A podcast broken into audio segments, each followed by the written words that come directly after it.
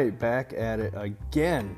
Man, so many things going on. Would love to fill you in on this episode, but first,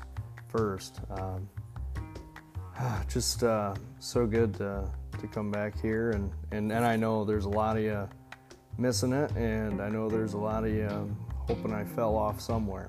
And the most wonderful thing is even though you can be off alone and in the middle of nowhere, trapped on an island, or marooned by everybody else, or fought against by everybody else, but when the Lord God's with you, Jesus Christ is your Savior. Yeah, there's really no need for the others, and in fact, it's a blessing to have them desert you and cast you out. And with that being said, I wanted to just give you all some hope and some comfort, and just with the word of our Lord, a little bit all over the place, but I mean, this is the Holy Spirit. I mean, if you ask, you know you've received it, right? And you go back to John. He says, if you shall ask anything in my name, I will do it. And at that day you shall ask in my name, and I say not unto you that I will pray to the Father for you, for the Father himself love you, because you have loved me and have believed that I came out from God. And then he says, go to John 17. I pray for them. I pray not for the world, but for them which thou hast given me, for they are thine, and all mine are thine, and thine are mine, and I am glorified in them. And now I am no more come into the world, but these are in the world, and I come into thee. Holy Father, keep through thine own name those whom thou hast given me, that they may be one as we are one. I'm going to stop there for a second. You see a lot of vitriol in the body of Christ. I mean, seriously, you pull up any YouTube video, anything like that. And yeah, I understand rebuking, exhortation, but understand Paul and John Mark didn't get along, right? There was a big falling out there. Peter and Paul, when Paul first showed up on the scene, he's like, they had that argument. They didn't get along, but eventually there was an agreement in that. There was an agreement in the other, and then at the end you see Paul saying, oh, Mark's of much use. So, yeah, well, the point in this is, and you even see it in other places, whether it be Apollos or Paul, God gives the increase. God does the watering, right? So the point is even if these secondary issues keep arising and y'all want to keep fighting over them, because, remember, it's not to the letter, guys. We're not under the law. So if we stand on Christ, if somebody else stands on Christ, then they're our brother and sister, and God knows, right? I mean, if you stand on that, there's nothing else to worry about. And so much of what goes on now, and you see it all over the place, it boils down to one simple fact. It's pride. And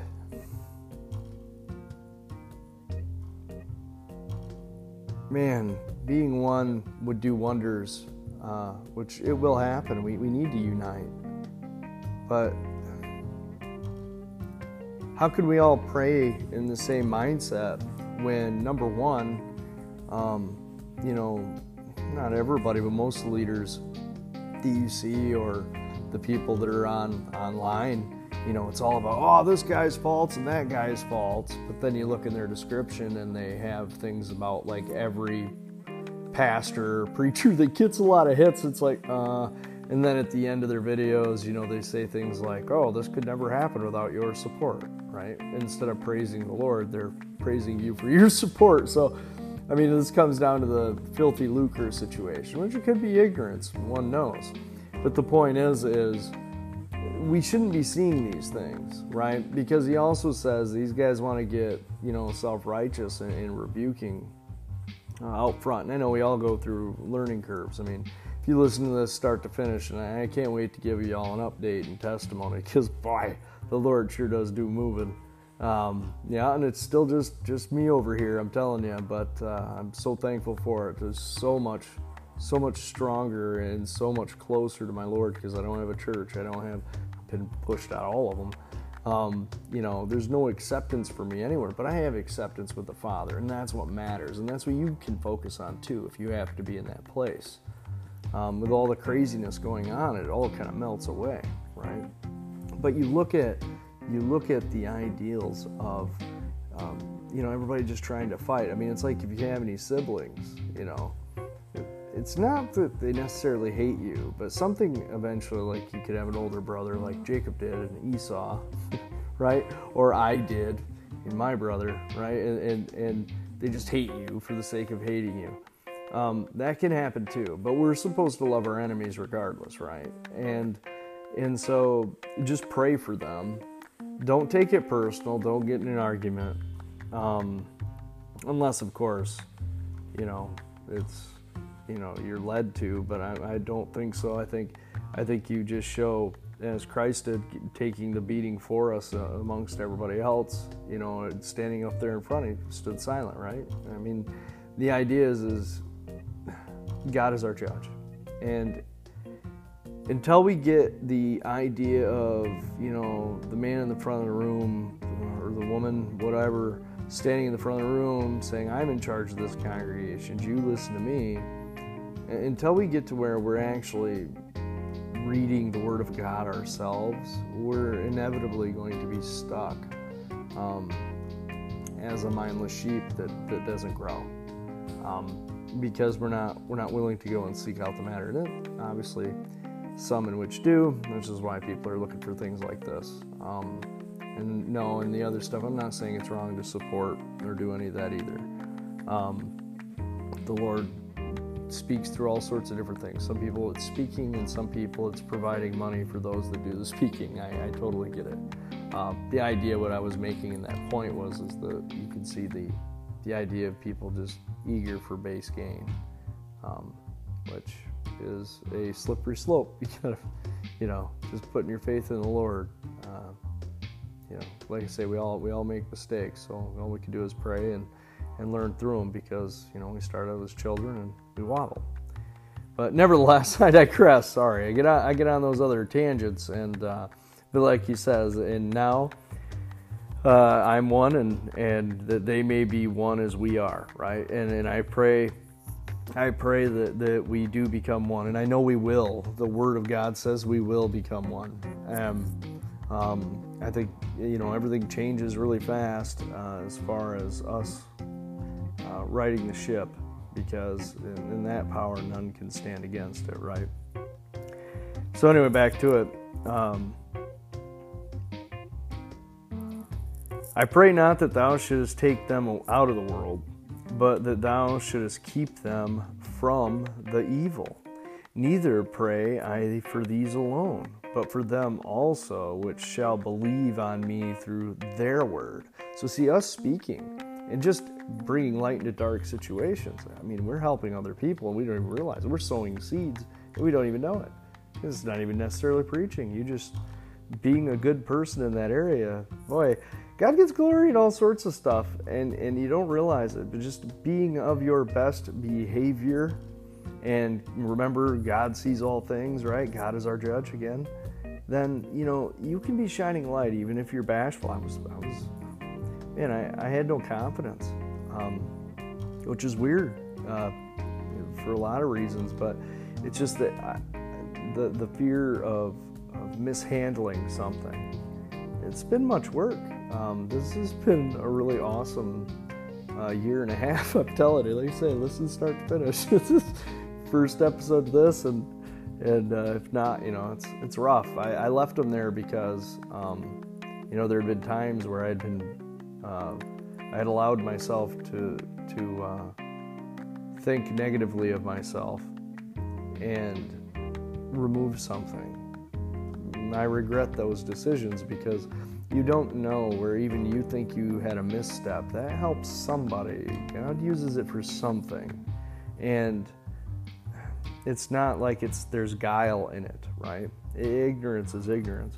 And that's why I say we got to be forgiving of others and not so quick to stab at them or reject them or try to grab them by the shoulder and make them your slave or cohort or underling. You know, I mean, it's possible they know just fine on many things, but they're missing on one subject. It doesn't make it's not an amount of time spent or anything like that. Somebody could have just started and knows all sorts of stuff, where you've been doing it for 50 years and you don't. You know, it just is what it is. God gives liberally, and it doesn't make one better than the other. We're all essential pieces in the puzzle. Some are just weird, ugly, out in the middle of nowhere pieces like me. There's still a purpose. It doesn't really matter, because it's not my life, it's Christ. So that's my hope, and that's our hope, and that's the whole point. And here we go to this in Romans, actually. Who is he that condemneth?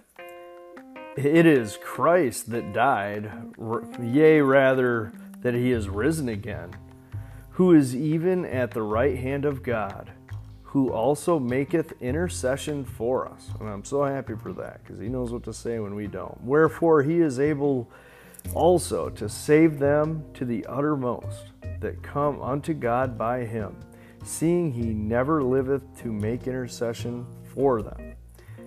My little children, these things I write unto you, that you sin not. And if any man sin, we have an advocate with the Father, Jesus Christ, the righteous. And yeah, I go back to John. I will not leave you comfortless. I will come to you, right? But the Comforter, which is the Holy Ghost from the Father, will I send in my name, and he shall teach you all things, and bring all things to your remembrance whatsoever I have said unto you. But when the Comforter is come, whom I will send to you from the Father, even the Spirit of truth, which proceedeth from the Father, he shall testify of me. Nevertheless, I tell you the truth, it is expedient for you that I go away, for if I go not away, the Comforter will not come unto you. But if I depart, I will send him unto you. And when he is come, he will reprove the world of sin, and of righteousness, and of judgment. Of sin, because they believe not on me. Of righteousness, because I go to my Father, and you see me no more. And of judgment, because the prince of this world is judged. Remember that. Howbeit, when he, the Spirit of truth, is come, he will guide you into all truth. For he shall not speak of himself, but whatsoever he shall hear, that shall he speak. And he will show you things to come. He shall glorify me, for he shall receive of mine, and shall show it unto you. All the things that my Father has are mine. Therefore said I, that he shall take of mine and show it unto you. Now, I spoke that slow for a reason.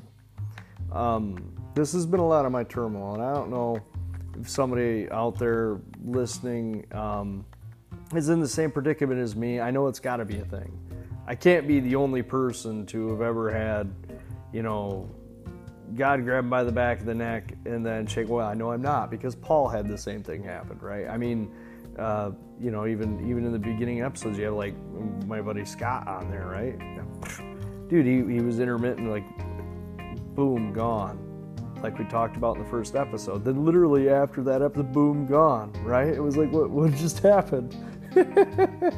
So, and it's not his fault or any of that. He's doing wonderful things.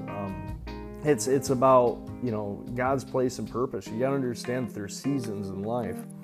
And if you feel like you got to go to somebody else to learn it, now iron does sharpen iron, but the point is he may want to not have you get an adulterated opinion. First, he's going to show you things, and then you're going to go bounce it off the wall and other things, and you're going to conform to the right idea. He reveals them to you, right?